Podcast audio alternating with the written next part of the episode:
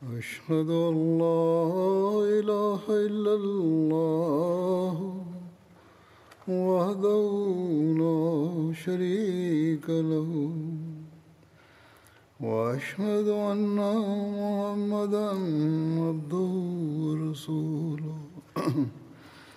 أما بعد فأعوذ بالله من الشيطان الرجيم.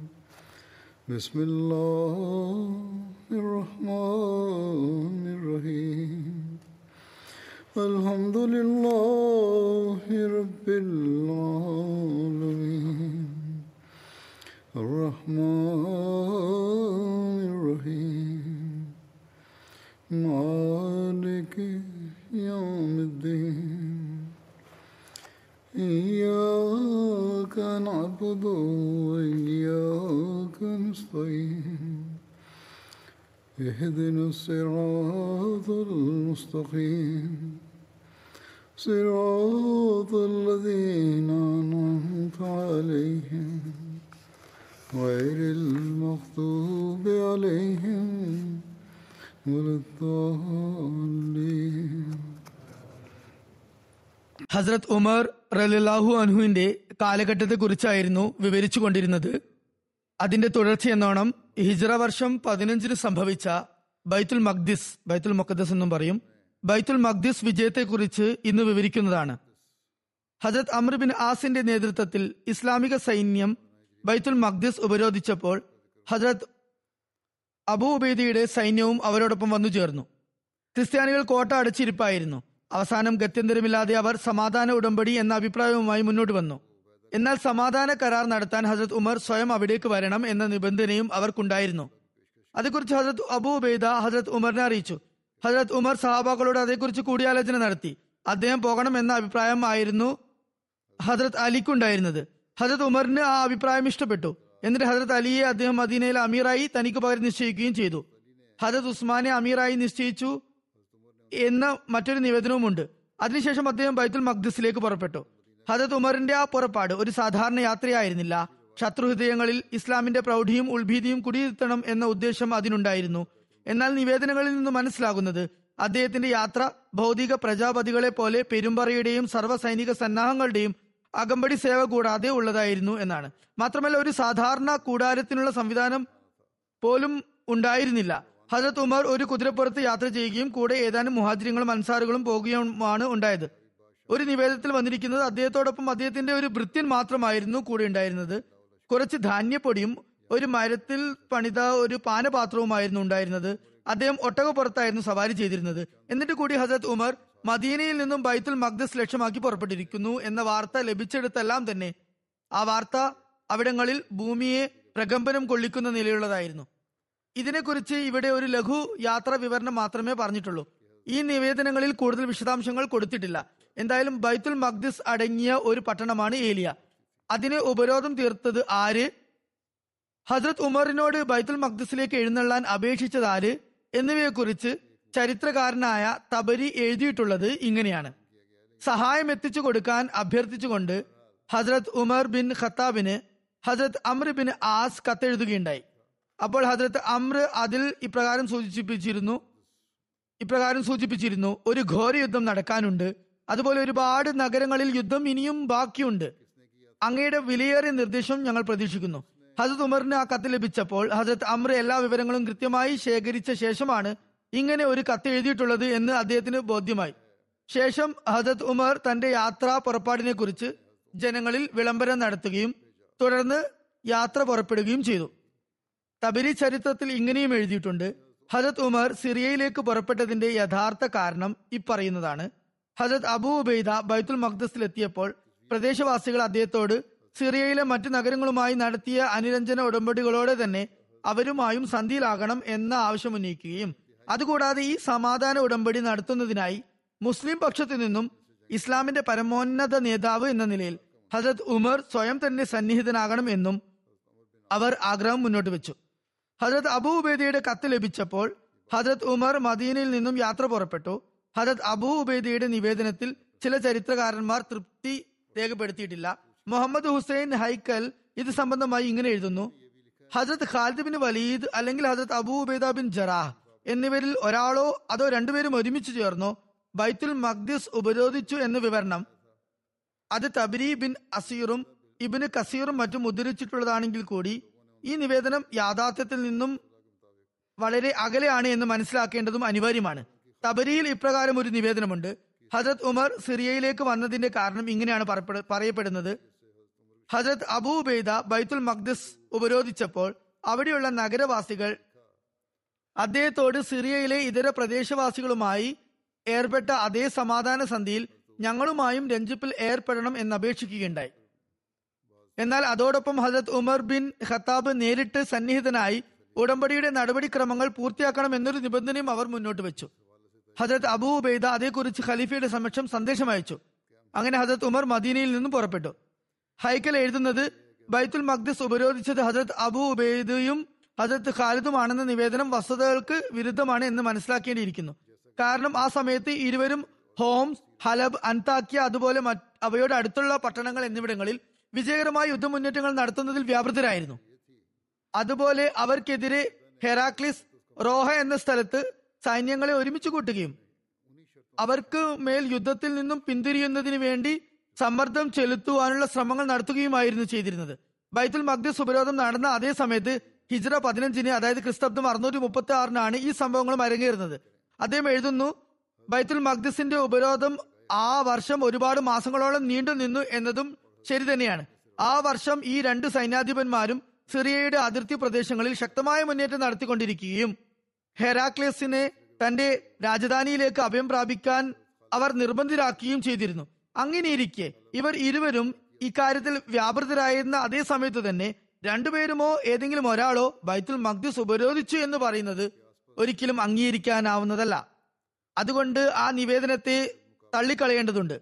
ഇനി അവശേഷിക്കുന്നത് ദീർഘകാലം തുടർന്നു പോന്ന ബൈത്തുൽ മഖ്ദിസ് ഉപരോധം നടത്തിയത് ഹജ്രത് അമ്രിബിൻ ആസ് ആയിരുന്നു എന്ന നിവേദനമാണ്. തബരിയും ഇതേക്കുറിച്ച് എഴുതിയതിനു ശേഷം വിവരിക്കുന്നത് ബൈത്തുൽ മഖ്ദിസ് പ്രദേശവാസികൾ വളരെ ആവേശത്തോടും തീവ്രതയോടും തന്നെ മുസ്ലിങ്ങളെ നേരിട്ടു എന്നാണ്. ഈ നിവേദനം തന്നെ നമ്മുടെ അഭിപ്രായത്തിലും ശരിയായിട്ടുണ്ട്. കാരണം എല്ലാ കാലത്തും ബൈത്തുൽ മഖ്ദിസിന് നേരെ അക്രമം ഉണ്ടായപ്പോഴൊക്കെ അവിടുത്തുകാരുടെ നിലപാട് ശക്തമായ പ്രത്യാക്രമണമായിരുന്നു. പ്രത്യാക്രമണം തന്നെയായിരുന്നു. മുഹമ്മദ് ഹുസൈൻ ഹൈക്കൽ തുടർന്ന് എഴുതുന്നു ഹജ്രത്ത് ഉമർ വെറും സന്ധി ഉടമ്പടിയുടെ പൂർത്തീകരണത്തിനും കരാർ പത്രിക നടപ്പിൽ വരുത്തുന്നതിനും വേണ്ടി സൈന്യസമേതം അങ്ങോട്ട് പുറപ്പെട്ടു എന്ന കാര്യം വളരെ വിചിത്രമായിരിക്കുന്നു. അതുപോലെ ബൈത്തുൽ മഖ്ദിസ് നിവാസികൾ സന്ധി ഉടമ്പടിയുടെ പൂർത്തീകരണത്തിനായി മദീനയിൽ നിന്നും ഹജത് ഉമർ ആഗതനാകണം എന്ന് ആവശ്യപ്പെട്ട കാര്യവും അമ്പരപ്പുളവാക്കുന്നതാണ്. കാരണം എന്തെന്നാൽ മദീനയിൽ നിന്നും ഒരു സൈന്യം തുടർച്ചയായി യാത്ര ചെയ്താലും അവിടെ എത്താൻ പൂർണമായും മൂന്ന് ആഴ്ചകൾ എടുക്കുന്നതാണ്. അതുകൊണ്ട് എനിക്ക് ശരിയായി തോന്നുന്ന കാര്യം ഇതാണ്. ഉപരോധം നീണ്ടുപോയ കാരണത്താലും ഹജരത് അമ്രിബിൻ ആസ് ശത്രുപക്ഷത്തിന്റെ ശക്തിയെക്കുറിച്ച് എഴുതി നിരന്തരം സഹായം എത്തിക്കാനുള്ള സന്ദേശം അയച്ചുകൊണ്ടിരുന്നതിനാലും ഹജരത് ഉമറിന്റെ ക്ഷമ നെല്ലിപ്പടി കണ്ടിരുന്നു. അതുകൊണ്ട് പുതിയ പോഷക സൈന്യത്തെ ആവശ്യപ്പെട്ടപ്പോൾ അതോടൊപ്പം ഹജരത് ഉമറും യാത്ര പുറപ്പെടുകയുണ്ടായി. എന്നിട്ട് സിറിയയിലെ മരുഭൂമികളുടെയും ജോർദാൻ ഭൂപ്രദേശത്തിന്റെയും മധ്യത്തിലുള്ള ജാബിയ എന്ന സ്ഥലത്ത് അദ്ദേഹം തമ്പടിച്ചു. അപ്പോഴേക്കും ഹജരത് അബൂബേദിയും ഹജരത് ഖാലിദും സിറിയൻ വിജയം നേടിക്കഴിഞ്ഞിരുന്നു. ജാബിയയിൽ എത്തിച്ചേരാനായി ഹജരത് ഉമർ അവർ രണ്ടുപേരോടും കൽപ്പിച്ചു. അങ്ങനെ അദ്ദേഹം അവരോടും മറ്റു സേനാധിപന്മാരോടും കൂടിയാലോചന നടത്തിയ ശേഷം ബൈത്തുൽ മഖ്ദസ് ദൗത്യം വിജയകരമാക്കാനായി ഒരു ഫലപ്രദമായ വഴി കണ്ടെത്തുകയുണ്ടായി. അത്തർബൂൻ സഫർ ന്യൂസ് എന്നിവർക്ക് ഹസരത്ത് ഉമറിന്റെ വരവിനെ കുറിച്ച് അറിവ് ലഭിക്കുകയുണ്ടായി. ഇവരുടെ പേരുകളുടെ കാര്യത്തിലും അഭിപ്രായ വ്യത്യാസങ്ങൾ കാണാം. അറബി ഗ്രന്ഥങ്ങളിൽ അർത്തബൂൻ എന്നാണ് പേര് വന്നിട്ടുള്ളത്. എന്നാൽ ഹൈക്കലിന്റെ അഭിപ്രായത്തിൽ അത് ശരിയല്ല. അദ്ദേഹത്തിന്റെ ഗവേഷണ പ്രകാരം അത്രബൂൻ സഫർ ന്യൂസ് എന്നിവയാണ് ശരിയായ പേരുകൾ. അറബി ഗ്രന്ഥങ്ങളിൽ സഫർ വൻ ന്യൂസ് എന്നാണ് എഴുതിയിട്ടുള്ളത്. എന്തായാലും അവർക്ക് ഹജരത്ത് അബു ഉബേദിയുടെയും ഹജരത്ത് ഖാലിദിന്റെയും സിറിയയിൽ കാഴ്ചവെച്ച പ്രകടനങ്ങളെ കുറിച്ച് അറിവ് ലഭിച്ചിരുന്നു. എന്തായാലും ഇദ്ദേഹം എഴുതുന്നു ഹസ്രത് ഉമർ നടത്തിയ പദ്ധതി എന്തായിരുന്നു? അദ്ദേഹത്തിന്റെ ആസൂത്രണങ്ങൾ എന്തൊക്കെയായിരുന്നു? എന്നും ഹജരത് അബൂബേദയുടെയും ഹജത് ഖാലിദിന്റെയും സിറിയൻ വിജയങ്ങളും എല്ലാം തന്നെ ശത്രുപക്ഷത്തുണ്ടായിരുന്ന ഇവർ രണ്ടു പേർക്കും മനസ്സിലാക്കാൻ സാധിച്ചപ്പോൾ ബൈത്തുൽ മഖ്ദസിൽ ഇനി ഞങ്ങൾക്ക് അധികം പിടിച്ചു നിൽക്കാൻ സാധിക്കില്ല എന്ന് അവർക്ക് പൂർണ ബോധ്യമായി. അതായത് കൂടുതൽ പ്രയാസങ്ങൾ ഇനി നേരിടേണ്ടി വരുന്നതാണ് എന്ന് അവർ മനസ്സിലാക്കി. അതുകൊണ്ട് അത്തർബൂൻ കുറച്ച് സൈന്യവുമായി ഒളിച്ചും പാത്തും ഈജിപ്തിലേക്ക് കടന്നു കളഞ്ഞു എന്നാൽ വൃദ്ധനായ പാതിരി സർഫ് ന്യൂസ് സ്വയരക്ഷയ്ക്കായി മുസ്ലിങ്ങളോട് സന്ധി സംഭാഷണം നടത്താൻ തുടങ്ങി. കാരണം അമീറുൽ മോമിനീൻ ജാബിയയിൽ തമ്പടിച്ചിട്ടുണ്ടെന്ന് അയാൾക്ക് അറിയാമായിരുന്നു അതുകൊണ്ട് തന്നെ സമാധാന ഉടമ്പടി രേഖപ്പെടുത്താനായി ഹജത് ഉമർ നേരിട്ട് എത്തിച്ചേരണമെന്ന് അയാൾ നിബന്ധന വെച്ചു. ജാബിയയും ബൈത്തുൽ മഖ്ദിസും തമ്മിൽ അത്ര ദൂരമുണ്ടായിരുന്നില്ല. അതുകൊണ്ട് തന്നെ സഫർ ന്യൂസിന്റെ ആ അപേക്ഷ മാനിക്കാതിരിക്കാൻ ഒരു ഒഴികഴിവും ഉണ്ടായിരുന്നില്ല. അതുകൊണ്ട് ഇക്കാര്യമാണ് താൻ ശരി ആണെന്ന് കരുതുന്നത് എന്നാണ് ഹൈക്കൽ പറഞ്ഞു വരുന്നത്. സിറിയയിലും ഫലസ്തീനിലും ഉണ്ടായ ഇസ്ലാമിക സൈന്യങ്ങളുടെ മുന്നേറ്റത്തെക്കുറിച്ചുള്ള ചരിത്ര സംഭവങ്ങളുടെ ചരിത്ര വിവരണവും ഇതുതന്നെയാണ് സാധൂകരിക്കുന്നത്. എന്തായാലും ഈ കത്തുകൾ കിട്ടിയതിനു ശേഷം ഹജ്രത് ഉമർ എന്തു തീരുമാനമാണ് കൈക്കൊണ്ടത് എന്നതിനെ കുറിച്ച് ഇങ്ങനെ വന്നിരിക്കുന്നു. കത്തുകൾ ലഭിച്ചതിനു ശേഷം ഹജ്രത് ഉമർ എല്ലാ തലമുതിർന്ന സഹാബാക്കളുമായി കൂടിയാലോചന നടത്തി അവരെ ഒരുമിച്ച് കൂട്ടി ആലോചന നടത്തി. ഹജത് ഉസ്മാൻ നൽകിയ അഭിപ്രായം ഇതായിരുന്നു. ക്രിസ്ത്യാനികൾ ഭയചകിതരും ഉള്ളാലെ അടിയറിവ് പറഞ്ഞവരും മനസ്സുകൊണ്ട് തോറ്റവരും ആയതുകൊണ്ട് അവരുടെ അപേക്ഷ താങ്കൾ തള്ളിക്കളയുക. അപ്പോൾ അവർ കൂടുതൽ നിന്ദ്യരായി തീരുകയും മുസ്ലിങ്ങൾ അവരെ തീർത്തും തൃണവൽക്കരിച്ചിരിക്കുന്നു എന്ന് മനസ്സിലാക്കി നിബന്ധനകളൊന്നും കൂടാതെ അവർ ആയുധം വെച്ച് കീഴടങ്ങുന്നതുമായിരിക്കും. എന്നാൽ ഹസരത്ത് അലി ആ അഭിപ്രായത്തെ എതിർക്കുകയുണ്ടായി. എന്നിട്ട് ഹസരത്ത് ഉമറിനോട് ഏലിയയിലേക്ക് പുറപ്പെടാനും അതോടൊപ്പം തന്നെ മുസ്ലിങ്ങൾ അതിശൈത്യം യുദ്ധക്ലേശങ്ങൾ ദീർഘകാലത്തെ പ്രവാസം എന്നിവ കാരണം വളരെ ബുദ്ധിമുട്ടിയിരിക്കുകയാണ് എന്നും താങ്കൾ അങ്ങോട്ട് പോയാൽ താങ്കൾക്കും അതുപോലെ മുസ്ലിങ്ങൾക്കും അക്കാര്യം കൂടുതൽ ഗുണകരവും സമാധാനദായകവുമായിരിക്കുമെന്നും ഇനി താങ്കൾ സമാധാന സന്ധിയുടെ കാര്യത്തിൽ അവരെ നിരാശപ്പെടുത്തിയാൽ അത് താങ്കളെ സംബന്ധിച്ചിടത്തോളം തൽപരിമാണം ഉളവാക്കുകയില്ലെന്നും പറയുകയും ചെയ്തു. ശത്രുക്കളുടെ കോട്ടവാതിലുകൾ അടച്ച് കഴിച്ചുകൂടുന്നതായിരിക്കും ശത്രുക്കളുടെ നിലപാട്. അവർക്ക് താങ്കളുടെ രാജ്യത്തെയും റോമൻ ചക്രവർത്തിയുടെയും സൈനിക സഹായങ്ങൾ എത്തിച്ചേരുകയും ചെയ്യും. കാരണം അവർക്കൊക്കെ ബൈത്തുൽ മഖ്ദിസ് സവിശേഷ പ്രാധാന്യം അറിയിക്കുന്നതും ഒരു തീർത്ഥാടന കേന്ദ്രവുമാണ്. ഹജത് ഉമറിന് ഹജത് അലിയുടെ അഭിപ്രായം ഇഷ്ടപ്പെടുകയും അത് തന്നെ അദ്ദേഹം സ്വീകരിക്കുകയും ചെയ്തു. ആ യാത്രയിൽ ഹജ്രത്ത് ഉമറിനോടൊപ്പം മറ്റു മുഹാജിരിങ്ങളും അൻസാറുകളും കൂടാതെ ഹജ്രത് അബ്ബാസ് ബിൻ അബ്ദുൽ മുത്തലിബും ഉണ്ടായിരുന്നു. ആ യാത്രയെക്കുറിച്ച് ലഭിക്കുന്ന മറ്റൊരു നിവേദനം അബൂ സയ്യിദ് മക്ബൂരിയുടേതാണ്.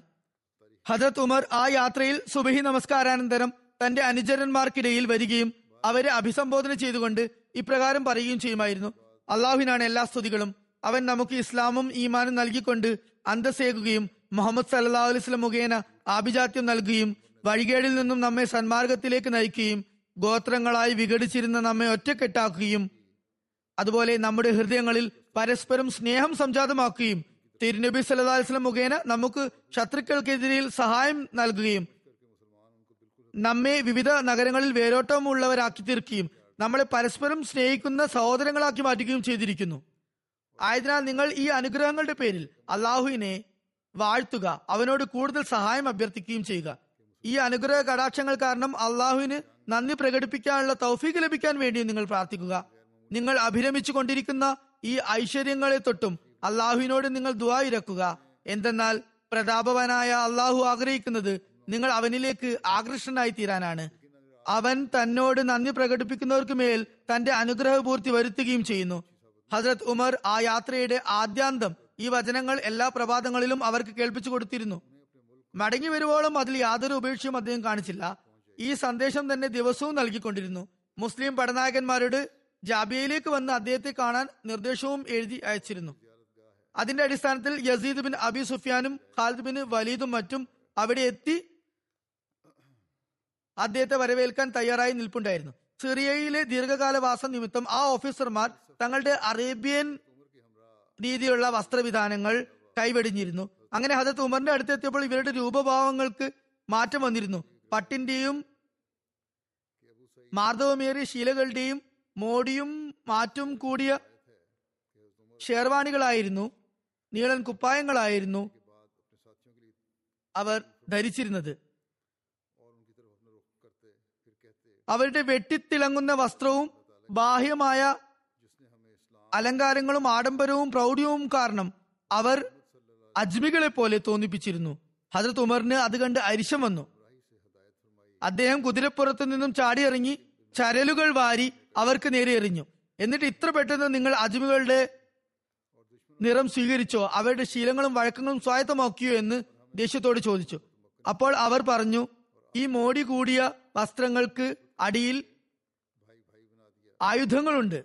അതായത് യുദ്ധ നൈപുണ്യം തങ്ങൾക്ക് കൈമോശം വന്നിട്ടില്ല എന്നവർ പറയുകയുണ്ടായി. ഹജത് ഉമർ പറഞ്ഞു അതാണ് കാര്യമെങ്കിൽ കുഴപ്പമില്ല. അവിടുത്തെ ആളുകളെ കാണിക്കാനാണ് പ്രതാപം ഉളവാക്കാനാണ് നിങ്ങൾ ഈ ബാഹ്യരൂപം കൈക്കൊണ്ടത് എങ്കിൽ തെറ്റില്ല. നിങ്ങളുടെ ഉള്ളിൽ നിങ്ങൾ ഇപ്പോഴും ആ അറബികളുടെ സ്വഭാവ രീതികൾ യുദ്ധത്തിനുള്ള ആവേശവും ഔത്സുഖ്യവും ഒക്കെ ഉള്ളവർ തന്നെയാണ് നിങ്ങളെങ്കിൽ പിന്നെ ഒരു പ്രശ്നവുമില്ല. ഒരു നിവേദനത്തിൽ ഇപ്രകാരം വന്നിരിക്കുന്നു യസീദ് ബിൻ അബി സുഫിയാൻ പറഞ്ഞു അല്ലയോ അമീറുൽ മോമിനീൻ ഞങ്ങളുടെ അടുത്ത് ഒരുപാട് വസ്ത്രങ്ങളും അതുപോലെ സവാരി മൃഗങ്ങളും വിവിധ സൗകര്യങ്ങളും സമ്പത്തുകളും എല്ലാം ഉണ്ട്. മുസ്ലിങ്ങളുടെ സാധാരണ മുസ്ലിങ്ങളുടെ അവസ്ഥ താങ്കൾ ആഗ്രഹിക്കുന്നത് പോലെ തന്നെയാണ്. അതായത് താങ്കൾ എങ്ങനെയാണോ ആഗ്രഹിക്കുന്നത് അതുപോലെ അവരുടെ അവസ്ഥ ആയി തീരുന്നതാണ് അത്രത്തോളം ധനം ഞങ്ങളുടെ പക്കലുണ്ട്. താങ്കൾ ഈ വെള്ള വസ്ത്രം ധരിക്കുകയും വില കൂടിയ സവാരി മൃഗങ്ങളിൽ സവാരി ചെയ്യുകയും ധാന്യങ്ങളും അതുപോലെ മറ്റു റേഷൻ സാധനങ്ങളും മുസ്ലിങ്ങൾക്കിടയിൽ വിതരണം ചെയ്യുകയും ചെയ്താൽ അത് ഒരുപാട് പ്രശസ്തിക്കും പ്രൗഢിക്കും കാരണമാകും. അതുപോലെ ഭരണകാര്യങ്ങൾ താങ്കൾക്ക് സുഖസുന്ദരമായി നിർവഹിക്കാനും അത് മുഖേന സാധിക്കുന്നതാണ്. അതുപോലെ അജ്മികൾക്കും താങ്കളോട് ബഹുമാനാദരങ്ങൾ വർദ്ധിക്കുന്നതുമാണ്. അത് കേട്ട് ഹജത് ഉമർ പറഞ്ഞു വേണ്ട യസീദ് വേണ്ട. അള്ളാഹു ആണ്. ഞാൻ എന്റെ രണ്ട് ഇഷ്ടമിത്രങ്ങളോടൊപ്പം അതായത് ഹജത് അബൂബക്കറും റസൂൽ കരീം സ്വലമയോടും ഒപ്പം കഴിച്ചു കൂട്ടിയ അതേ അവസ്ഥയിലും അതേ വേഷവിധാനങ്ങളിലും തന്നെയാണ് തുടരാൻ ആഗ്രഹിക്കുന്നത്. അത് ഉപേക്ഷിക്കാൻ ഞാൻ തയ്യാറല്ല. ജനങ്ങൾക്ക് വേണ്ടി ഞാൻ പുതിയ നിലയിൽ അലങ്കാരങ്ങളും ആഡംബരങ്ങളും പ്രൗഢിയും സ്വീകരിക്കാൻ ഒരുക്കമല്ല. കാരണം അങ്ങനെ ചെയ്യുന്നത് നിമിത്തം ഞാൻ എന്റെ നാഥന് മുമ്പിൽ ന്യൂനതയുള്ളവനാകുമോ കുറവുകളുള്ളവനാകുമോ എന്ന് ഭയക്കുന്നു. അതുപോലെ ജനങ്ങളുടെ കണ്ണിൽ എനിക്ക് മഹത്വം സിദ്ധിക്കാനും അതേസമയം ദൈവസമക്ഷം ഞാൻ തരം താഴാനും ആഗ്രഹിക്കുന്നില്ല. അങ്ങനെ ഹജത് ഉമർ റസൂൽ കരീം സല്ലാഹു അലൈഹി സ്വലമയും ഹജത് അബൂബക്കർ സിദ്ദിഖ് അൻഹും ജീവിച്ചിരുന്നപ്പോൾ ഏതൊരു അവസ്ഥയിലായിരുന്നോ ജീവിച്ചിരുന്നത്? അതേ അവസ്ഥയിൽ തന്നെ തന്റെ ജീവിതാന്ത്യം വരെ കഴിച്ചു കൂട്ടുകയുണ്ടായി ഇനി മുസ്ലിങ്ങൾക്കും ക്രിസ്ത്യാനികൾക്കും ഇടയിൽ സമാധാന ഉടമ്പടി ഉണ്ടായത് എങ്ങനെ? അതുപോലെ ഏലിയക്കാരുമായി ഉടമ്പടി നടന്നത് എങ്ങനെ? എന്നതിനെ കുറിച്ച് മിക്ക ചരിത്രകാരന്മാരും ഇപ്രകാരമാണ് എഴുതിയിട്ടുള്ളത്. ജാബിയ എന്ന സ്ഥലത്ത് വെച്ചാണ് ക്രിസ്ത്യാനികൾക്കും മുസ്ലിങ്ങൾക്കും ഇടയിൽ സമാധാന സന്ധി തയ്യാറാക്കപ്പെട്ടത്. ജാബിയയിൽ താമസിക്കുന്ന സമയത്ത് ഹജറത് ഉമർ തന്റെ സൈനികരോടൊപ്പം സഭ കൂടിയിരിക്കുകയായിരുന്നു. പെട്ടെന്ന് കുറച്ചു പേർ അങ്ങോട്ട് വരുന്നതായി കണ്ടു. അവർ കത്- കുതിരപ്പുറത്തേറിയായിരുന്നു വന്നിരുന്നത്. അവരുടെ ഉടവാളുകൾ ഊരിപ്പിടിച്ച കാരണത്താൽ വെട്ടിത്തിളങ്ങുന്നുണ്ടായിരുന്നു. മുസ്ലിങ്ങൾ പെട്ടെന്ന് തന്നെ ആയുധങ്ങൾ എടുത്ത് തയ്യാറാകാൻ തുടങ്ങി. അത് കണ്ട് ഹസരത്ത് ഉമർ അവരോട് ചോദിച്ചു എന്താണ് കാര്യം? അപ്പോൾ അവർ ശത്രുക്കൾക്ക് നേരെ വിരൽ ചൂണ്ടി കാണിച്ചു അങ്ങോട്ടേക്ക് നോക്കുക. അപ്പോൾ അദ്ദേഹം പറഞ്ഞു നിങ്ങൾ ഒരു കാരണവശാലും ഭയപ്പെടേണ്ട. ഇവർ ഇങ്ങോട്ട് വരുന്നത് അഭയം ആവശ്യപ്പെട്ടുകൊണ്ടാണ്. അക്കൂട്ടർ ഏലിയ പ്രദേശവാസികളായിരുന്നു. അദ്ദേഹം അവർക്ക് സമാധാന കരാർ എഴുതി കൊടുക്കുകയുണ്ടായി. മറ്റൊരു നിവേദനമുണ്ട്. അല്ലാമ ബിലാദരിയും മുഹമ്മദ് ഹുസൈൻ ഹൈക്കലും ഇങ്ങനെ എഴുതിയിട്ടുണ്ട്. ജാബിയയിൽ വെച്ചല്ല മറിച്ച് ഏലിയയിൽ വെച്ചാണ് സമാധാന കരാർ തയ്യാറാക്കപ്പെട്ടത്. എന്നാൽ മുഹമ്മദ് ഹുസൈൻ ഹൈക്കൽ തന്റെ ഗ്രന്ഥത്തിൽ മറ്റൊരിടത്ത് എഴുതിയിട്ടുള്ളത് ആ ഉടമ്പടി ജാബിയയിൽ വെച്ചായിരുന്നു എന്നാണ്. മുസ്ലിങ്ങളുടെയും ഏലിയവാസികളുടെയും ഇടയിൽ ഉണ്ടായ സമാധാന സന്ധിയിലെ വാചകങ്ങൾ തബരി ചരിത്രത്തിൽ ഇപ്രകാരം രേഖപ്പെടുത്തിയിരിക്കുന്നു. ബിസ്മില്ലാഹി റഹ്മാനി റഹീം. ഇത് ഏലിയ നിവാസികൾക്ക് അള്ളാഹുവിന്റെ ദാസനായ അമീറുൽ മോമിനീൻ ഹസരത് ഉമർ എഴുതി കൊടുക്കുന്ന അഭയപത്രികയാണ്. അവരുടെ ജീവനും ധനവും ചർച്ചുകളും കുരിശുകളും അതുപോലെ അവർക്കിടയിൽ ആരോഗ്യവാന്മാരും രോഗികളും എല്ലാവരും ഒരുപോലെ മുഴുവൻ ജനതയും ഇനി മുതൽ സുരക്ഷിതരായിരിക്കും. ആരും തന്നെ അവരുടെ ദേവാലയങ്ങളിൽ താമസിക്കുന്നതായിരിക്കില്ല പിടിച്ചടക്കുന്നതായിരിക്കില്ല. അവ പൊളിച്ചു അടുക്കുന്നതുമായിരിക്കില്ല. അതുപോലെ അവയുടെ ഭൂപരിധിയിൽ അതായത് ചർച്ചിന്റെ ഭൂപരിധിയിൽ യാതൊരു കുറവും വരുത്തുന്നതായിരിക്കില്ല. അവരുടെ കുരിശുകൾക്ക് നഷ്ടം വരുത്തുന്നതുമായിരിക്കില്ല. അവരുടെ ധനങ്ങൾക്ക് കുറവ് വരുത്തുന്നതുമായിരിക്കില്ല. മതകാര്യങ്ങളിൽ അവർക്ക് മേൽ യാതൊരു ബലപ്രയോഗവും ഉണ്ടാകുന്നതല്ല. അവരെ ഒരു തരത്തിലും ബുദ്ധിമുട്ടിക്കുന്നതുമായിരിക്കില്ല. ഏലിയയിൽ അവരോടൊപ്പം യഹൂദികൾക്ക് താമസിക്കാൻ അനുവാദം ഉണ്ടാകുകയില്ല. അതുപോലെ ഏലിയവാസികൾ ഇതര പട്ടണവാസികളെ പോലെ ജിസിയ നൽകാനും ബാധ്യസ്ഥരാണ്. അവർ ഏലിയയിൽ നിന്നും റോമക്കാരെയും കലാപകാരികളെയും പുറത്താക്കേണ്ടതുണ്ട്. അവിടെ ഉപേക്ഷിച്ചു പോകുന്നവർ ഏതെങ്കിലും സുരക്ഷിത സങ്കേതങ്ങളിൽ താങ്കൾ ഉദ്ദേശിച്ചെടുത്ത് എത്തുന്നതുവരെ അവരുടെ ജീവനും ധനത്തിനും ഇവിടെ പൂർണമായും സുരക്ഷ ഉണ്ടായിരിക്കും ഏലിയയിൽ കുടിയേറി പാർത്തവർക്കും അതുപോലെ അവിടെ താമസം തുടരാൻ ആഗ്രഹിക്കുന്നുവെങ്കിൽ അവർക്കും എല്ലാ തരത്തിലുമുള്ള സുരക്ഷാ സംവിധാനങ്ങളും ഉണ്ടായിരിക്കുന്നതായിരിക്കും. എന്നാൽ അവർ മറ്റ് ഏലിയവാസികളെ പോലെ ജിസിയ നൽകാൻ ബാധ്യസ്ഥരാണ്. ഏലിയവാസികളിൽ ആരെങ്കിലും തങ്ങളുടെ ജീവനും ധനവും സുരക്ഷിതമാക്കി റോമക്കാരുടെ ഭാഗത്തേക്ക് പോകാൻ ആഗ്രഹിക്കുന്നെങ്കിൽ അവർ തങ്ങളുടെ ആരാധനാലയങ്ങളും കുരിശുകളും ഇവിടെ ഉപേക്ഷിച്ച് ആശങ്ക കൂടാതെ പോകുകയാണെങ്കിൽ അവയെല്ലാം ഇവിടെ സുരക്ഷിതമായി തന്നെ ഉണ്ടായിരിക്കും. അതായത് അവർ സുരക്ഷിത സങ്കേതങ്ങളിൽ എത്തുന്നതുവരെ അവർക്ക് യാതൊരു വിധത്തിലുള്ള നഷ്ടങ്ങളും കുറവുകളും വരുന്നതായിരിക്കില്ല. യുദ്ധത്തിന് മുമ്പ് ഏലിയയിൽ കൃഷി ചെയ്തുകൊണ്ടിരുന്നവർ തങ്ങളുടെ ഭൂമിയിൽ കൃഷി തുടരാൻ ആഗ്രഹിക്കുന്നെങ്കിൽ ഏലിയക്കാരെ പോലെ ജിസിയ നൽകി അവർക്ക് അങ്ങനെ ചെയ്യാവുന്നതാണ്. എന്നാൽ റോമക്കാരോടൊപ്പം പോകാനാണ് ആഗ്രഹിക്കുന്നതെങ്കിൽ അവർക്കത് പോകുകയും ചെയ്യാം. എന്നാൽ തങ്ങളുടെ വീടുകളിലേക്ക് പിന്നീട് പിൽക്കാലത്തേക്ക് തിരിച്ചു വരാൻ ആഗ്രഹിക്കുന്നവർക്കും അതിനുള്ള അനുവാദം ലഭിക്കുന്നതാണ്. അവർക്ക് അവരുടെ കൃഷിയിൽ നിന്നും വിളവെടുപ്പ് നടക്കുന്നത് വരെ ഈ ഉടമ്പടി പ്രകാരം ഒരു ജിസിയും കൊടുക്കേണ്ടത് വരികയില്ല. അതായത് അവർക്ക് വരുമാനം ഉണ്ടായാൽ മാത്രം അവർ ജിസിയ കൊടുത്തു തുടങ്ങിയാൽ മതി. അതുപോലെ ആ ഉടമ്പടി പ്രകാരം ജിസിയ നൽകുന്നവർക്ക് അള്ളാഹുവിന്റെയും അവന്റെ റസൂലിന്റെയും റസൂലിന്റെ ഖലീഫയുടെയും അതുപോലെ എല്ലാ വിശ്വാസികളുടെയും സംരക്ഷണ വാഗ്ദാനം ഉണ്ടാകുന്നതായിരിക്കും. ഈ ഉടമ്പടിയിൽ ഹജത് Khalid bin Waleed ഹജത് അമ്രി bin as ഹജത് Abdulrahman bin of ഹജത് മുആവിയ ബിൻ അബി സുഫിയാൻ എന്നിവരും സാക്ഷി ഒപ്പിടുകയുണ്ടായി താരിഖ് ഇബിന് ഖുൽദൂനിൽ ഇപ്രകാരം എഴുതിയിരിക്കുന്നു. ഈ ഉടമ്പടിയിൽ നിന്നും ചില കാര്യങ്ങൾ തെളിയുന്നുണ്ട്. ഒന്ന് മുസ്ലിങ്ങൾ വാൾബലത്താലല്ല തങ്ങളുടെ മതത്തെ പ്രചരിപ്പിച്ചത്. രണ്ട് അവരുടെ ഭരണകാലഘട്ടത്തിൽ ഇതര മതസ്ഥർക്ക് പൂർണമായ മതസ്വാതന്ത്ര്യം ലഭിച്ചിരുന്നു. മൂന്ന് അന്യ സമുദായങ്ങളിൽ നിന്നും ബലാത്കാരമായി ജിസിയ വാങ്ങുന്ന ഒരു സമ്പ്രദായം ഉണ്ടായിട്ടുണ്ടായിരുന്നില്ല. ജിസിയ വാങ്ങുമായിരുന്നില്ല. അവിടെ താമസം തുടരുന്നതിനും ജിസിയ നൽകുന്നതിനും രണ്ടിൽ ഏതെങ്കിലും ഒന്ന് ചെയ്യുന്നതിന് അവർക്ക് സ്വാതന്ത്ര്യമുണ്ടായിരുന്നു. അവർക്ക് ഇഷ്ടപ്രകാരം ചെയ്യാമായിരുന്നു. രണ്ടവസ്ഥയിലും അവർക്ക് അഭയം നൽകപ്പെട്ടിരുന്നു. ഈ ഉടമ്പടിയെക്കുറിച്ച് റമലവാസികൾക്ക് അറിയാൻ ഇടവന്നപ്പോൾ അമീറുൽ മുമിനുമായി അതേ തരത്തിലുള്ള ഉടമ്പടി ചെയ്യാൻ അവരും വ്യഗ്രത കാണിക്കുകയുണ്ടായി. ഇതേ അവസ്ഥ തന്നെയായിരുന്നു പലസ്തീനിലെ മറ്റു നഗരവാസികളുടേതും. ലുദ്ദുകാരും ഹദത്ത് ഉമറിന് ഒരു കത്തി എഴുതി ഇങ്ങനെ അറിയിച്ചു. ലുദ്ദിന്റെ ഭരണപരിധിയിൽ പിന്നീട് മുസ്ലിങ്ങളുടെ അധികാരത്തിന് കീഴിൽ വരാൻ സമ്മതം പ്രകടിപ്പിച്ച മറ്റു നഗരങ്ങളെയും പിന്നീട് ആ ലുദ്ദിലേക്ക് തന്നെ കൂട്ടിച്ചേർക്കുകയുണ്ടായി. ആ കത്ത് പ്രകാരം ഹജരത് ഉമർ ലുദ്വാസികളുടെ ജീവനും ധനവും ചർച്ചുകളും കുരിശുകളും അതുപോലെ അവർക്കിടയിൽ ആരോഗ്യവാന്മാരും രോഗികളും അതുപോലെ അവരുടെ എല്ലാ മതവിഭാഗങ്ങളും സുരക്ഷിതരായിരിക്കും എന്ന ഉടമ്പടിക്ക് വേ- വേണ്ടി അവർ എഴുതി ആഗ്രഹം അറിയിച്ചു. അവർക്ക് അതിനുള്ള ഉറപ്പ് മുസ്ലിങ്ങളുടെ ഭാഗത്തു നിന്ന് ലഭിക്കുകയും ചെയ്തു. അതുപോലെ അവരോട് സിറിയയിലെ പട്ടണവാസികളെ പോലെ ജിസി നൽകാനും അവരുടെ മേൽ യാതൊരു മതപരമായ സമ്മർദ്ദം ഉണ്ടാവുകയില്ലെന്ന കാര്യം അറിയിച്ചുകൊണ്ട് അവരെ സമാധാനപ്പെടുത്തുകയുണ്ടായി. അതുപോലെ വിശ്വാസ വൈരുദ്ധ്യങ്ങൾ കാരണം അവർക്ക് യാതൊരു നഷ്ടവും വരില്ലെന്നും ഉറപ്പുവരുത്തുകയുണ്ടായി. ഈ പ്രവർത്തനങ്ങളൊക്കെ പൂർത്തിയാക്കിയതിനു ശേഷം ഹജ്രത് ഉമർ പലസ്തീനിൽ രണ്ട് ഭരണാധിപന്മാരെ നിശ്ചയിച്ചു. പലസ്തീനെ രണ്ട് ഭാഗങ്ങളായി വിഭജിച്ച് അവർക്ക് ഭരണ ചുമതല ഏൽപ്പിക്കുകയും ചെയ്തു.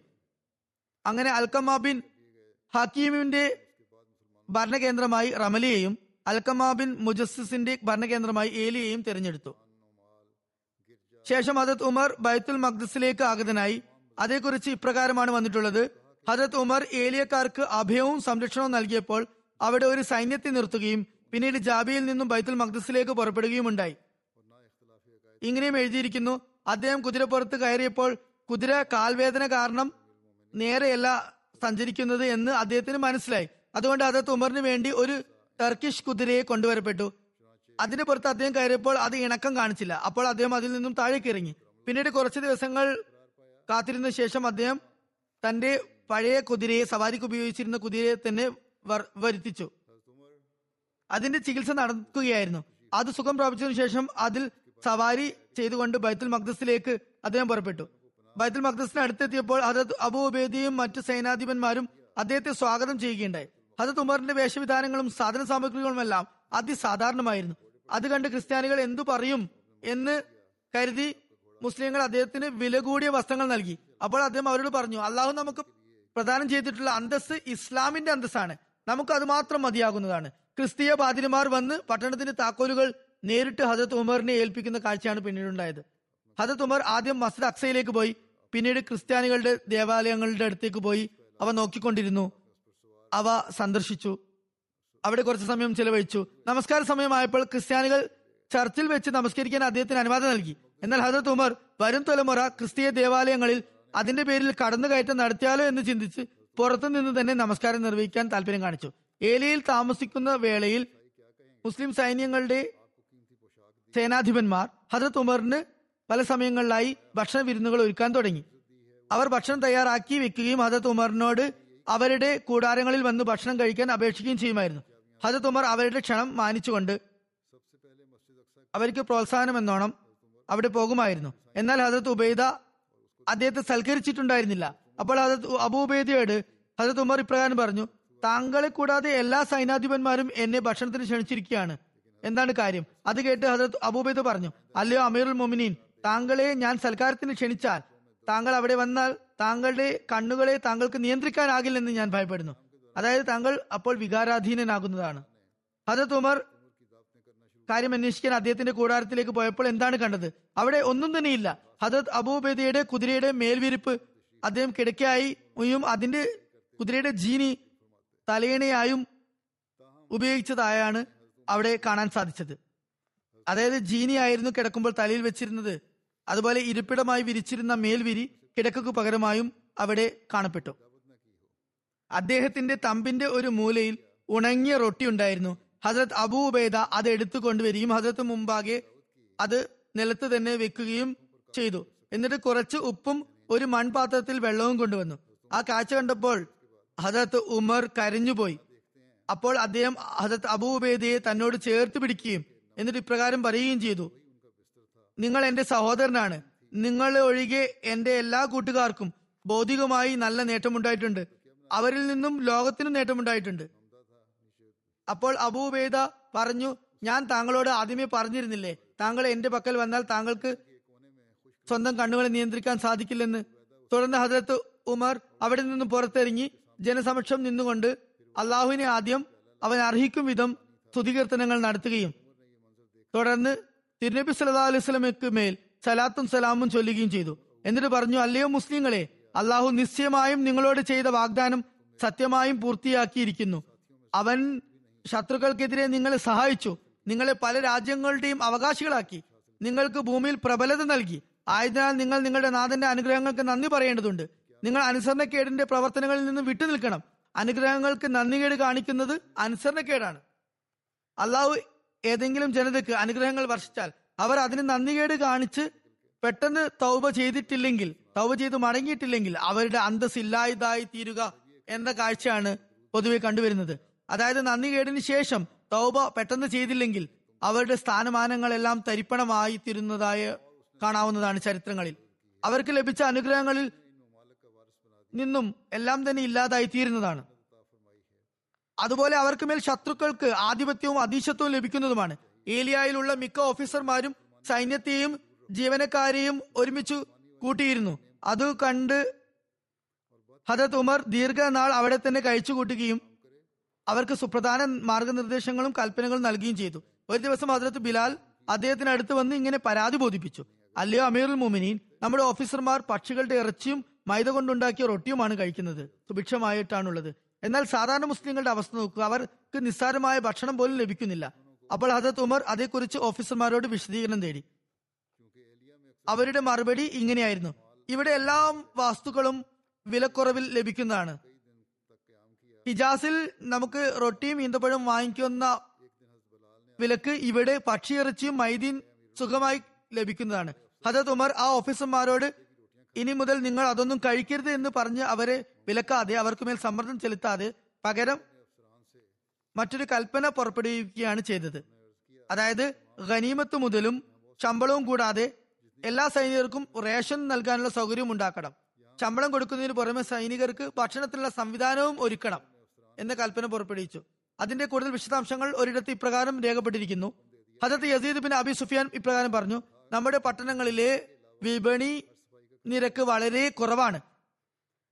ഇതേ കുറഞ്ഞ ചെലവിൽ ദീർഘകാലം നമുക്ക് ഇവിടെ കഴിച്ചുകൂടാൻ സുഖമായി സാധിക്കുന്നതാണ്. ഹജത് ബിലാൽ പറയുന്ന ഈ കാര്യങ്ങൾക്കൊ കാര്യങ്ങളൊക്കെ വളരെ തുച്ഛമായ വിലയ്ക്ക് ലഭിക്കുന്നതാണ്. ഹജത് ഉമർ ഫാറൂഖ് പറഞ്ഞു ഇതാണ് കാര്യമെങ്കിൽ എല്ലാവരും വയറു നിറയെ ഭക്ഷണം കഴിച്ചുകൊള്ളുക. നിങ്ങൾ എന്റെ മുമ്പിൽ എല്ലാ വസ്തുക്കളുടെയും വില വര- വിവര പട്ടിക കൊണ്ടുവന്നതിന് ശേഷമേ ഞാൻ ഇവിടെ വിട്ടു പോകുകയുള്ളൂ.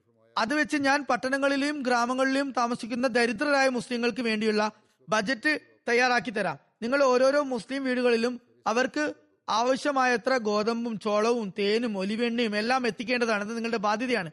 എന്നിട്ട് അദ്ദേഹം ദരിദ്രരും സാമ്പത്തികമായി പിന്നോക്കം നിൽക്കുന്നവരുമായ മുസ്ലിങ്ങളെ അഭിസംബോധന ചെയ്തുകൊണ്ട് പറഞ്ഞു നിങ്ങൾക്ക് വേണ്ടി ഞാൻ തയ്യാറാക്കിയ പട്ടിക പ്രകാരമുള്ള സാധനങ്ങൾ നിങ്ങൾക്ക് കൃത്യമായി നിങ്ങളുടെ നേതാക്കന്മാർ എത്തിച്ചു തരുന്നതായിരിക്കും. ഇതെല്ലാം ഞാൻ നിങ്ങൾക്ക് ബൈത്തുൽ മാലിൽ നിന്നും അയച്ചു തരുന്ന വിഹിതത്തിന് പുറമേ ആയിരിക്കും എന്നും ഓർക്കണം. ഇനി ഏതെങ്കിലും നേതാവ് ഇതിൽ വീഴ്ച വരുത്തുകയാണെങ്കിൽ നിങ്ങൾ അക്കാര്യം എന്നെ ഉടനെ അറിയിക്കണം. അപ്പോൾ തന്നെ ഞാൻ അവരെ സ്ഥാനഭ്രഷ്ടനാക്കുന്നതായിരിക്കും. ഏലിയയിൽ താമസിക്കുന്ന സന്ദർഭത്തിൽ ഒരിക്കൽ നമസ്കാരത്തിന് സമയമായപ്പോൾ ജനങ്ങൾ ഹജരത് ബിലാലിനോട് ബാങ്ക് കൊടുക്കാൻ കൽപ്പിക്കണം എന്ന് ഹജരത് ഉമറിന് മേൽ സമ്മർദ്ദം ചെലുത്താൻ തുടങ്ങി. റസൂൽ കരീം സല്ലാ വസ്ലമയ്ക്ക് ശേഷം ആർക്ക് വേണ്ടിയും ഞാൻ ബാങ്ക് കൊടുക്കുന്നതല്ല എന്ന് ഞാൻ ദൃഢനിശ്ചയം എടുത്തിരിക്കുന്നു. എന്നാൽ താങ്കളുടെ കൽപ്പന ഞാൻ പാലിക്കാ പാലിക്കുന്നതാണ് എന്ന് ഹജരത് ബിലാൽ ഹജരത് ഉമറിനോട് പറയുകയുണ്ടായി. അങ്ങനെ ഹജരത് ഉമറിന്റെ കൽപ്പന പ്രകാരം ഹജരത് ബിലാൽ ബാങ്ക് കൊടുത്തപ്പോൾ എല്ലാ സഹാബാക്കളും റസൂൽ കരീം സലാഹു അലൈഹി വസ്ലം തിരുമേനിയുടെ കാലഘട്ടത്തെ കുറിച്ച് ഓർമ്മിക്കുകയും വിഷമത്താൽ കരഞ്ഞു തളരുകയും ചെയ്തു. ഹജരത് ഉമർ എത്രത്തോളം വിലപിച്ചു തളർന്നു പരിക്ഷീണിതനായി എന്നാൽ വളരെ നേരം അദ്ദേഹം ഏങ്ങലടിച്ചുകൊണ്ടേയിരുന്നു അദ്ദേഹം ഗദ്ഗതകണ്ഠനായി മാറി. ബൈത്തുൽ മഖ്ദസിൽ നിന്നും തിരിച്ചു പോകുന്ന വേളയിൽ ഹജത് ഉമർ രാജ്യം മുഴുവനും സന്ദർശനം നടത്തി. അതിർത്തി പ്രദേശങ്ങളെ നിരീക്ഷിച്ച് രാജ്യസുരക്ഷയ്ക്കുള്ള ഏർപ്പാടുകളും ചെയ്തു. ഹജത് ഉമറിന്റെ ബൈത്തുൽ മഖ്ദസിലേക്കുള്ള ആഗമനോദ്ദേശം പൂർത്തിയാക്കുകയുണ്ടായി അങ്ങനെ അദ്ദേഹം മദീനയിൽ നിന്നും വന്ന അതേ വഴിയിൽ കൂടി തന്നെ തിരികെ മദീനയിലേക്കും പോയി. ജാബിയയിൽ എത്തിയതിനു ശേഷം കുറച്ചു നാൾ അവിടെ തങ്ങിയ ശേഷം തന്റെ കുതിരപ്പുറത്ത് കയറി അദ്ദേഹം യാത്രയായി. അമീറുൽ മോമിനീൻ ഫലസ്തീനിൽ ചെയ്ത കാര്യങ്ങളെക്കുറിച്ച് ഹജത് അലിക്കും മറ്റു മുസ്ലിങ്ങൾക്കും വിവരം ലഭിക്കുകയുണ്ടായി. മദീനക്ക് പുറത്ത് വന്ന് അവർ അദ്ദേഹത്തിന് രാജകീയ വരവേൽപ്പ് നൽകി. ഹജത് ഉമർ മസ്ജിദ് നബവിയിലേക്ക് പ്രവേശിക്കുകയുണ്ടായി. മിമ്പറിനടുത്ത് നിന്ന് അദ്ദേഹം രണ്ട് റക്കാത്തുകൾ നമസ്കരിച്ചു. ശേഷം മിമ്പറിൽ കയറിയിരുന്നു. ജനങ്ങൾ അദ്ദേഹത്തിന് ചുറ്റും തടിച്ചുകൂടാൻ തുടങ്ങി. ശേഷം അദ്ദേഹം എഴുന്നേറ്റ് നിന്ന് അള്ളാഹുവിന് സ്തുതിപാഠകങ്ങൾ നടത്തി. റസൂൽ കരീം സല്ലാ അലൈഹി വസ്ലം തിരുമേനിക്ക് മേൽ സലാത്തും ചൊല്ലി. എന്നിട്ട് പറഞ്ഞു അല്ലയോ ജനങ്ങളെ നിങ്ങൾ അള്ളാഹുവിനെ സ്തുതിക്കാനും അവന് നന്ദിയുള്ളവരാകാനും വേണ്ടി അവൻ ഈ ഉമ്മത്തിന് മേൽ ഒരുപാട് ഔദാര്യങ്ങൾ ചെയ്തിട്ടുണ്ട്. അവൻ ഈ ഉമ്മത്തിന്റെ സന്ദേശത്തിന് അന്തസ് നൽകിയിരിക്കുന്നു. അവൻ നിങ്ങളെ എല്ലാവരെയും ഐക്യപ്പെടുത്തിയിരിക്കുന്നു. നിങ്ങൾക്ക് വിജയം നൽകിയിരിക്കുന്നു. ശത്രുക്കൾക്കെതിരിൽ നിങ്ങളെ സഹായിച്ചിരിക്കുന്നു.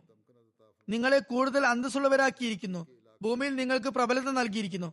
നിങ്ങളെ മുഷ്രിഖീങ്ങളുടെ പ്രദേശങ്ങളുടെയും അവരുടെ വീടുകളുടെയും അവരുടെ സ്വത്തിന്റെയും അവകാശികളാക്കി മാറ്റിയിരിക്കുന്നു. അതിനാൽ സദാസമയവും നിങ്ങൾ അവന് നന്ദി പ്രകടിപ്പിച്ചുകൊണ്ടിരിക്കുക. അത്തരത്തിൽ അവൻ നിങ്ങൾക്ക് കൂടുതൽ കൂടുതൽ നൽകുന്നതായിരിക്കും.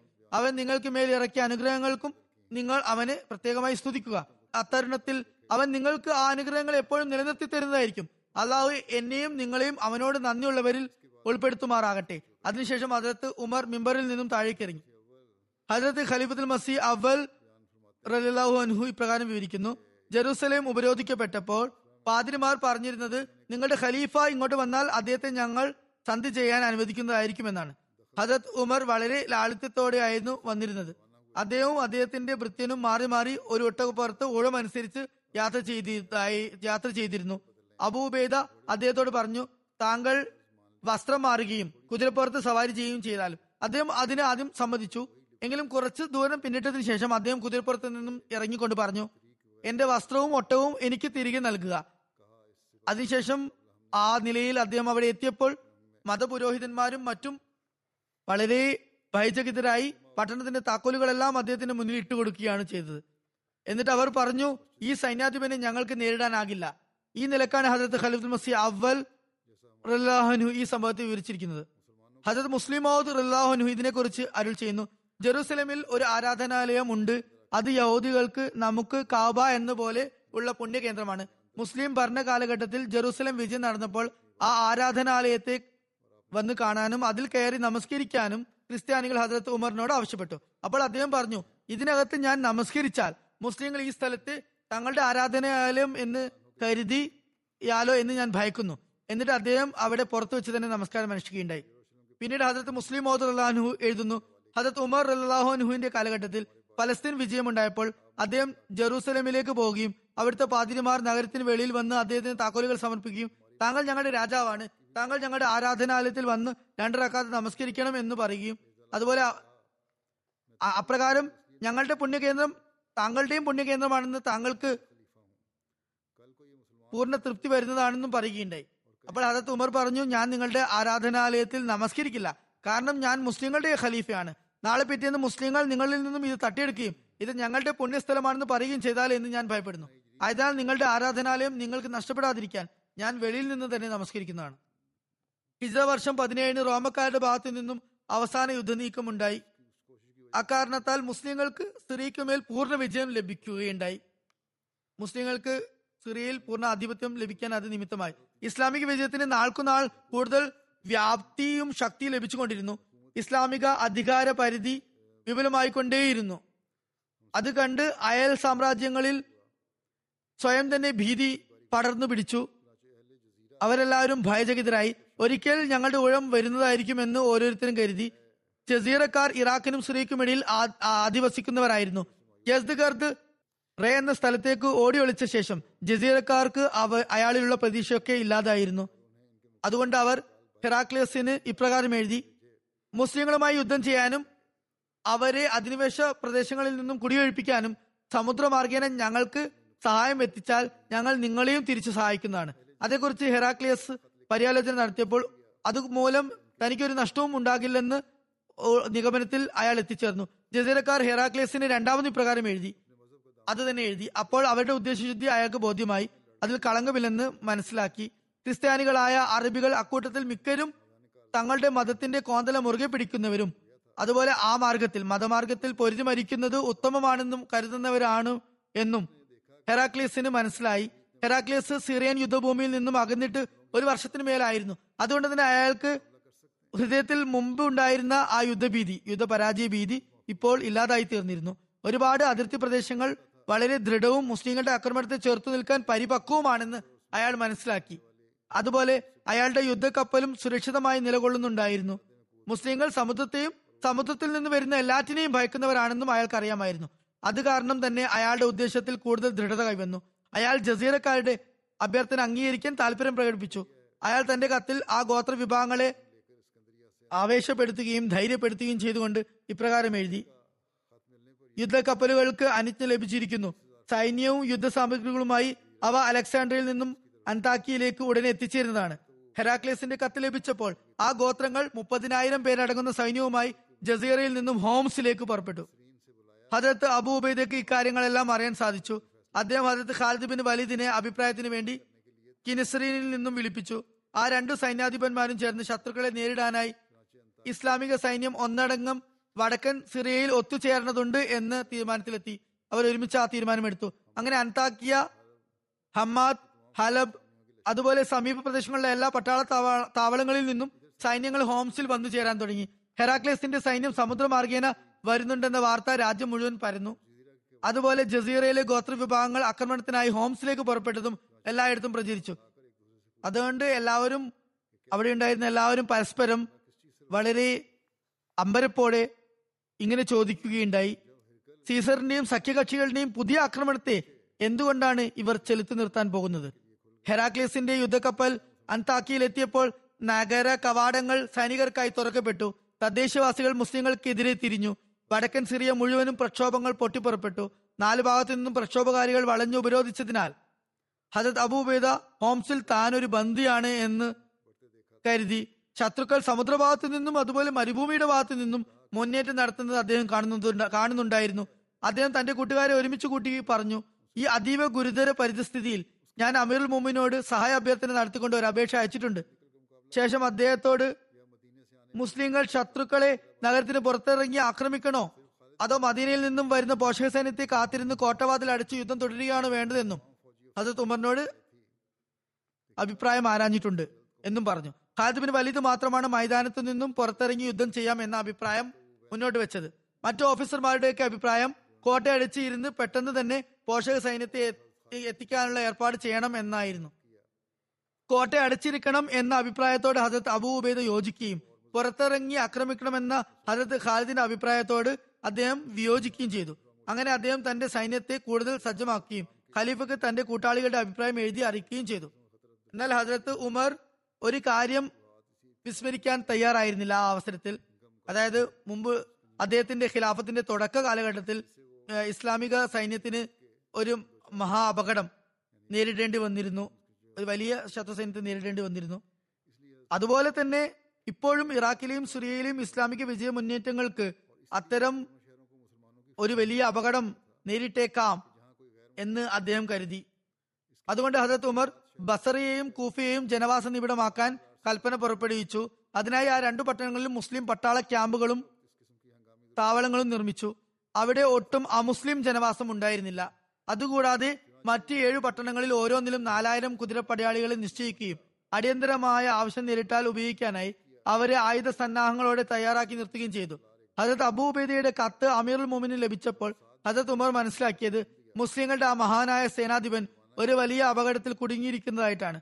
അതുകൊണ്ട് പെട്ടെന്ന് തന്നെ അദ്ദേഹം അതിൽ സാദ് ബിൻ അബി വക്കാസിനെ ഒരു കൽപ്പനയുമായി അയച്ചു. ഈ സന്ദേശം ലഭിച്ചയുടൻ ഉടൻ ബിൻ അമ്രിനെ പോഷക സൈന്യവുമായി ഹോംസിലേക്ക് അയക്കണമെന്ന് ആയിരുന്നു ആ കൽപ്പന. അബൂബൈദ അവിടെ ഉപരോധത്തിനാണ് എത്രയും പെട്ടെന്ന് പരമാവധി വേഗത്തിൽ പോഷക സൈന്യം അവിടെ എത്തിച്ചേരേണ്ടതെന്നും എത്തിച്ചേരേണ്ടതുണ്ട് എന്നും എഴുതിയിരുന്നു. ഹജരത് സാദ് അന്ന് തന്നെ ആ കൽപ്പന നിറവേറ്റുകയുണ്ടായി. കാക്കാന്റെ നേതൃത്വത്തിൽ നാലായിരം യുദ്ധനിപുണരായ കുതിരപ്പടയാളികൾ അടങ്ങുന്ന ഒരു സംഘത്തെ തയ്യാറാക്കി ഹോംസിലേക്ക് അവരയച്ചു. എന്നാൽ അവിടെയുള്ള അവസ്ഥ അതിലും ഭയാനകമായിരുന്നു. വെറും നാലായിരം പേരുമായി ശത്രുക്കളെ നേടാൻ കാക്കാവ് പോകുന്നത് മാത്രം കൊണ്ട് മതിയാകുമായിരുന്നില്ല. കാരണം ജസീറയിൽ നിന്ന് ഹോംസിലേക്ക് പുറപ്പെട്ട സൈന്യത്തിന്റെ തന്നെ അംഗബലം മുപ്പതിനായിരമായിരുന്നു. അതിനു പുറമെ ഹെറാക്ലിയസ് സമുദ്രമാർഗേന അന്താക്കിയയിലേക്ക് അയച്ച സൈന്യവും അവിടെ മുമ്പേ ഉണ്ടായിരുന്നു. മുസ്ലിങ്ങൾ സിറിയയിലെ എല്ലാ നഗരങ്ങളിലും അവിടുത്തുകാരെ പ്രക്ഷോഭകാരികളെ ഒതുക്കി നിർത്തുകയാണ് അതിന് പണിപ്പെടുകയാണെന്ന് ഹജത് ഉമറിന് അറിയാമായിരുന്നു. അതുകൊണ്ട് തന്നെ ആ പട്ടണങ്ങൾ വിട്ട് അവർ ഹോംസിലേക്ക് പോയാൽ സിറിയയിലെ ഇസ്ലാമിക സംവിധാനം ആകെ താറുമാറാകുമായിരുന്നു. അതുകൊണ്ട് അദ്ദേഹം കായന് കൂഫിയിൽ നിന്ന് പുറപ്പെടാനുള്ള കൽപ്പന നൽകിയ ശേഷം വേറെയും കൽപ്പനകൾ അദ്ദേഹത്തിന് നൽകിയിട്ടുണ്ട്. അതിൽ നിന്നും അദ്ദേഹത്തിന്റെ ആസൂത്രണ മികവും ദീർഘവീക്ഷണവും പ്രകടമാവുന്നുണ്ട്.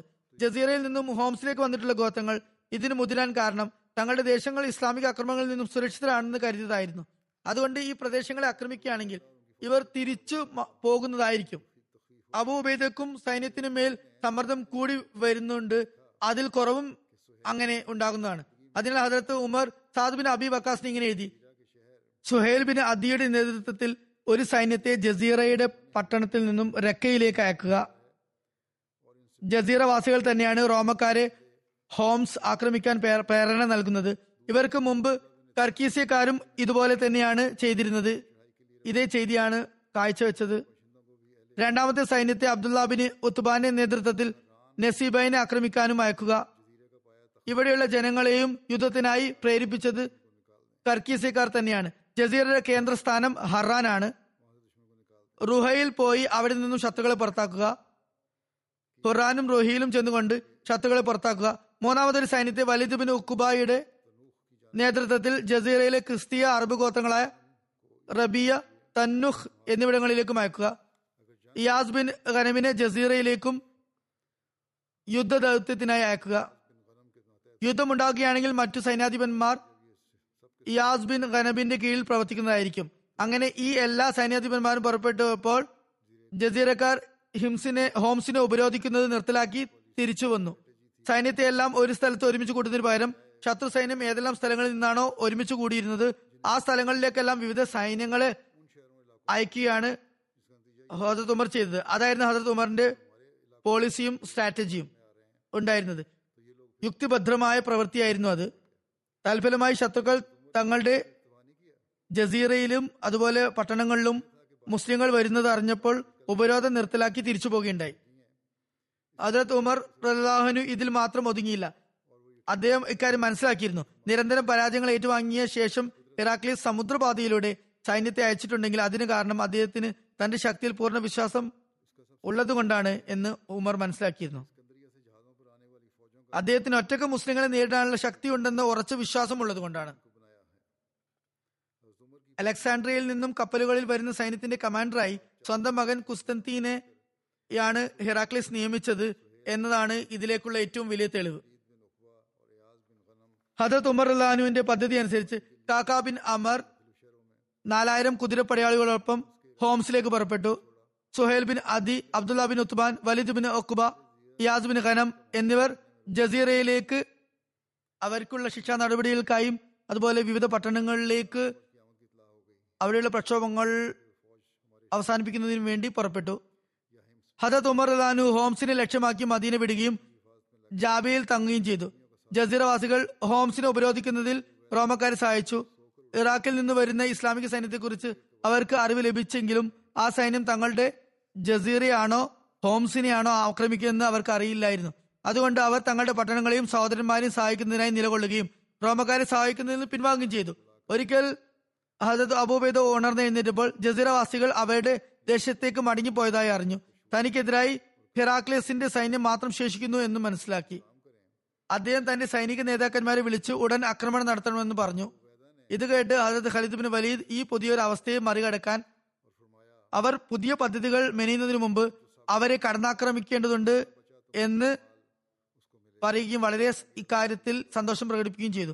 ഹജരത് അബു ഉബൈദ സൈനികരിൽ ഒരു ആവേശോജ്ജലമായ പ്രസംഗം നടത്തുകയുണ്ടായി എന്നിട്ട് പറഞ്ഞു അല്ലെ മുസ്ലിങ്ങളെ ഇന്ന് നിങ്ങൾ അടിപതരാതെ നിൽക്കു നിൽക്കുക. കാരണം നിങ്ങൾ ഇന്ന് ജീവനോടെ രക്ഷപ്പെടുകയാണെങ്കിൽ നിങ്ങൾക്ക് രാജ്യവും സമ്പത്തും ലഭിക്കുന്നതാണ്. ഇനി വധിക്കപ്പെടുകയാണെങ്കിൽ ഷാദത്തിന്റെ സമ്പത്തും ലഭിക്കുന്നതാണ്. ഞാൻ സാക്ഷ്യം വഹിക്കുകയാണ്. റസൂൽ കരീം സലഹ്സ്ലം പറയുകയുണ്ടായി ഏതൊരു വ്യക്തിയാണ് മുഷ്രിക്കല്ലാത്ത നിലയിൽ മരിക്കുന്നത് അവൻ തീർച്ചയായും സ്വർഗത്തിൽ പ്രവേശിക്കുന്നതാണ്. സൈന്യം മുമ്പേ തന്നെ ആക്രമണത്തിനായി ഉത്സുകരായിരിക്കുകയായിരുന്നു. അബൂബേദയുടെ പ്രസംഗം അവരെ ഒന്നുകൂടി ഉത്സുകരാക്കി. ഉടനെ എല്ലാവരും ആയുധങ്ങൾ എടുത്തു തയ്യാറായി. അബൂബേദ സൈന്യത്തിന്റെ ഹൃദയഭാഗത്തെ നയിച്ചു. ഹജരത് ഖലിദ് ബിൻ വലീദ് വലത് സൈന്യത്തിന്റെ വലതുഭാഗത്തെയും ഹജരത് അബ്ബാസ് ഇടതുഭാഗത്ത് നയിച്ചു മുന്നോട്ട് മുന്നോട്ട് നീങ്ങി. ഇരു കൂട്ടർക്കിടയിലും യുദ്ധം നടന്നു. മുസ്ലിങ്ങൾക്കെതിരിൽ കുറച്ചു സമയം കൊണ്ട് തന്നെ റോമക്കാരുടെ കാലിടറി അവർ പരാജയപ്പെട്ടു. കാൽക്കായിരുമിന് അമ്ര കോഫയിലെ സൈന്യവുമായി ഹോംസിൽ വന്നപ്പോൾ യുദ്ധം കഴിഞ്ഞിട്ട് മൂന്ന് ദിവസം ആയിട്ടുണ്ടായിരുന്നു മറുഭാഗത്ത് ഹജരത്ത് ഉമർ ഷാം സിറിയയിലേക്കുള്ള വഴിയിൽ ജാബി എത്തിയതേ അപ്പോഴേക്കും ഹജരത്ത് അബൂ ഉബൈദയുടെ സന്ദേശവാഹനെ അദ്ദേഹത്തിന് കാണാൻ സാധിച്ചു. അദ്ദേഹം വിവരിച്ചു ഹോംസിൽ എത്തുന്നതിന് മൂന്ന് ദിവസം മുമ്പ് തന്നെ അള്ളാഹു മുസ്ലിങ്ങൾക്ക് റോമക്കാരുടെ മേൽ വിജയം നൽകിയിരിക്കുന്നു. കായിനും അദ്ദേഹത്തിന്റെ സൈന്യത്തിനും യുദ്ധം മുതലിൽ ഓഹരി നൽകണോ വേണ്ടയോ എന്ന അഭിപ്രായവും അദ്ദേഹത്തോട് ആരായുകയുണ്ട് ഹജത് ഉമറിന് അത് കേട്ട് സമാധാനമായി. ഈ വാർത്ത കേട്ടതിന് ശേഷം ഇനി യാത്ര തുടരേണ്ടതില്ല എന്ന് അദ്ദേഹം മനസ്സിലാക്കി. അവിടെ നിന്നും ഹജരത്ത് അമീറുൽ മുമിനീൻ അമീനുൽ ഉമ്മത്തായ ഈ ഉമ്മത്തിലെ ഏറ്റവും വലിയ വിശ്വസ്തനായ അബൂബൈദയ്ക്ക് ഇപ്രകാരം കത്തെഴുതി. അതായത് കൂഫക്കാരെ യുദ്ധം മുതലിൽ ഉൾപ്പെടുത്തുക. എന്തുകൊണ്ടെന്നാൽ അവരുടെ വരവിന്റെ വാർത്തയാണ് ശത്രുക്കളുടെ ഹൃദയത്തിൽ ഭയം ഉളവാക്കിയത്. അത് കാരണമായാണ് അവർ പരാജയപ്പെട്ടത്. അള്ളാഹു കൂഫക്കാർക്ക് നല്ല പ്രതിഫലം നൽകട്ടെ. അവർ അവരുടെ പ്രദേശത്തിന്റെ സംരക്ഷണവും മറ്റു പട്ടണക്കാരുടെ സഹായവും ചെയ്യുന്നു. അതിനുശേഷം മദീനയിലേക്ക് പുറപ്പെട്ടു. ഈ പരാജയത്തിന് ശേഷം സീസർ വളരെയധികം നിരാശനായി. അത് കാരണം പിന്നീട് ഒരിക്കലും സിറിയയിലേക്ക് തിരിച്ചു വരികയുണ്ടായില്ല. പ്രക്ഷോഭകാരികൾ റോമൻ സൈന്യം കപ്പലിൽ കയറി ഓടിപ്പോയി എന്ന് അറിഞ്ഞപ്പോൾ അവർ തങ്ങളുടെ പ്രക്ഷോഭവും അവസാനിപ്പിച്ചു. ഇത് ഹിജ്ര പതിനേഴിൽ നടന്ന സംഭവമാണ്. അതിന് മൂന്ന് വർഷങ്ങൾക്ക് ശേഷം ഹെറാക്ലിയസ് ഹിജ്ര ഇരുപതിന് അതായത് അറുന്നൂറ്റി നാൽപ്പത്തി ഒന്ന് ക്രിസ്തബ്ദത്തിൽ വഫാത്തായി. എന്തായാലും ഈ വിവരണം ഇനിയും തുടരുന്നതാണ് ഇൻഷാല്ല ഈ സമയത്ത് ഞാൻ ചില മർഹൂമിങ്ങളെ കുറിച്ച് വിവരിക്കാൻ ആഗ്രഹിക്കുന്നു. അതിൽ ആദ്യത്തെ വിവരണം ബഹുമാൻ ചൗധരി സയ്യിദ് അഹമ്മദ് ലക്കൻ സാഹിബ് റിട്ടയർഡ് സ്റ്റേഷൻ മാസ്റ്ററിന്റേതാണ്. അദ്ദേഹം കാനഡയിലായിരുന്നു താമസിച്ചു വന്നിരുന്നത്. ഇപ്പോൾ എൺപത്തി ആറാമത്തെ വയസ്സിലാണ് അദ്ദേഹം വഫാത്തായത്. ഇന്നാലില്ലായി വന്നാലി രാജുവൻ അദ്ദേഹം ഹജരത്ത് മസീമദ് അലി ഇസ്ലാമിന്റെ സാബി അത് ചൗധരി സിക്കന്ദർ അലി സാഹിബിന്റെയും ഗുജർ ബിബി സാഹിബയുടെയും പൗത്രനായിരുന്നു.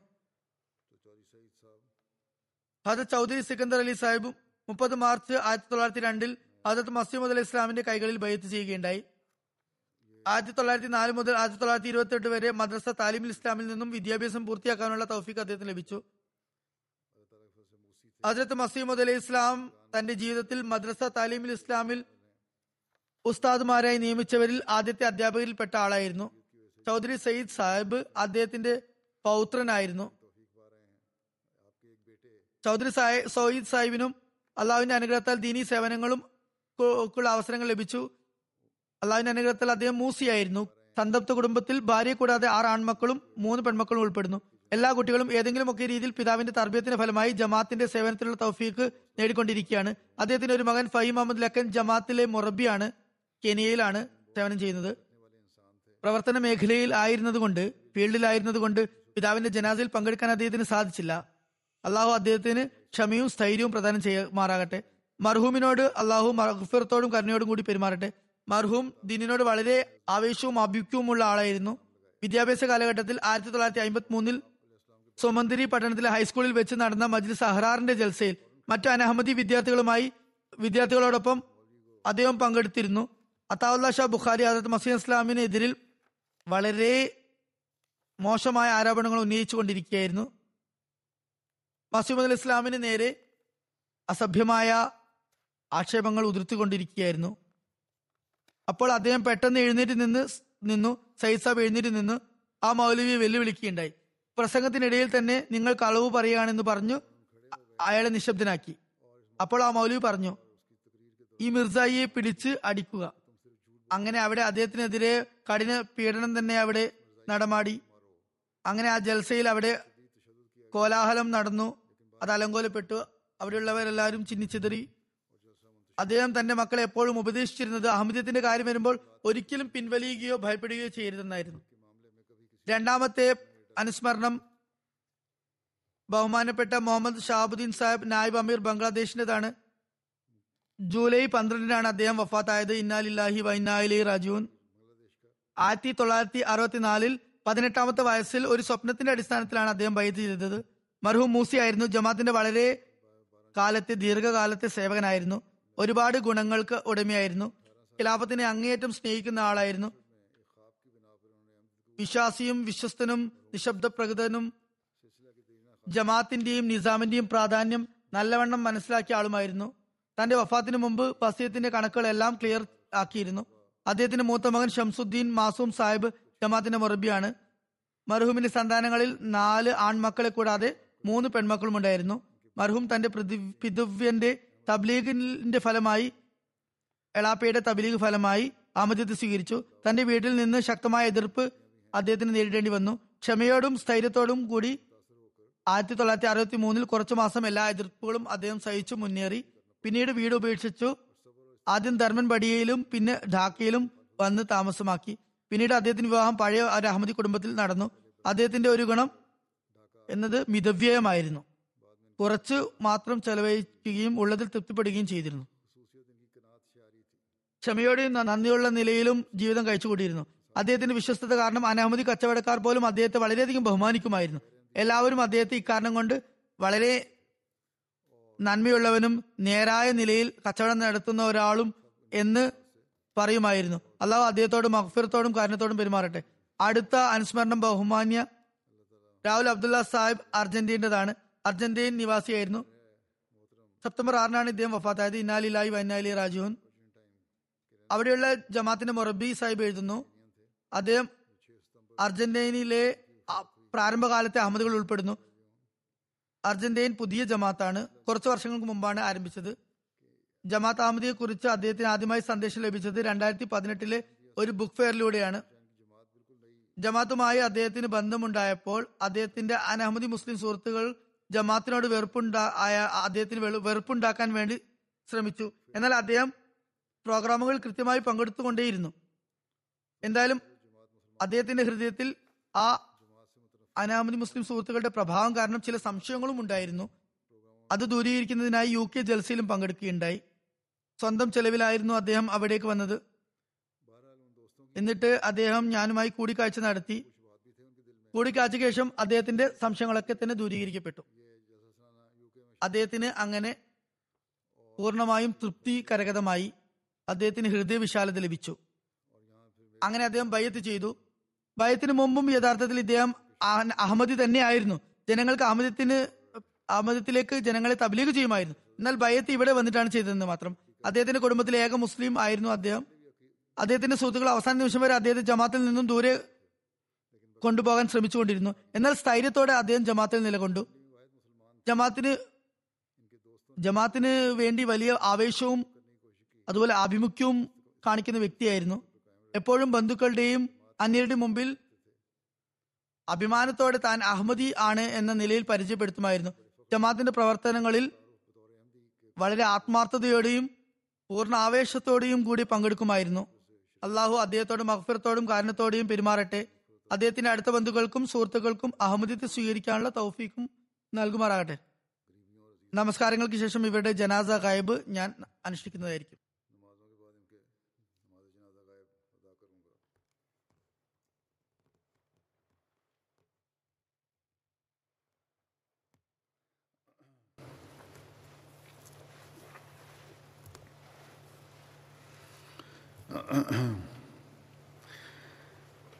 الحمد لله الحمد لله نحمده ونستعينه ونستغفره ونؤمن به ونتوكل عليه. ونعوذ بالله من شرور أنفسنا ومن سيئات أعمالنا. من يهده الله فلا مضل له ومن يضلل فلا هادي له. ونشهد أن لا إله إلا الله. ونشهد أن محمدا عبده ورسوله. عباد الله رحمكم الله. إن الله يأمر بالعدل والإحسان. وإيتاء ذي القربى وينهى عن الفحشاء والمنكر والبغي. يعظكم لعلكم تذكرون. اذكروا الله يذكركم وادعوه يستجب لكم. ولذكر الله أكبر.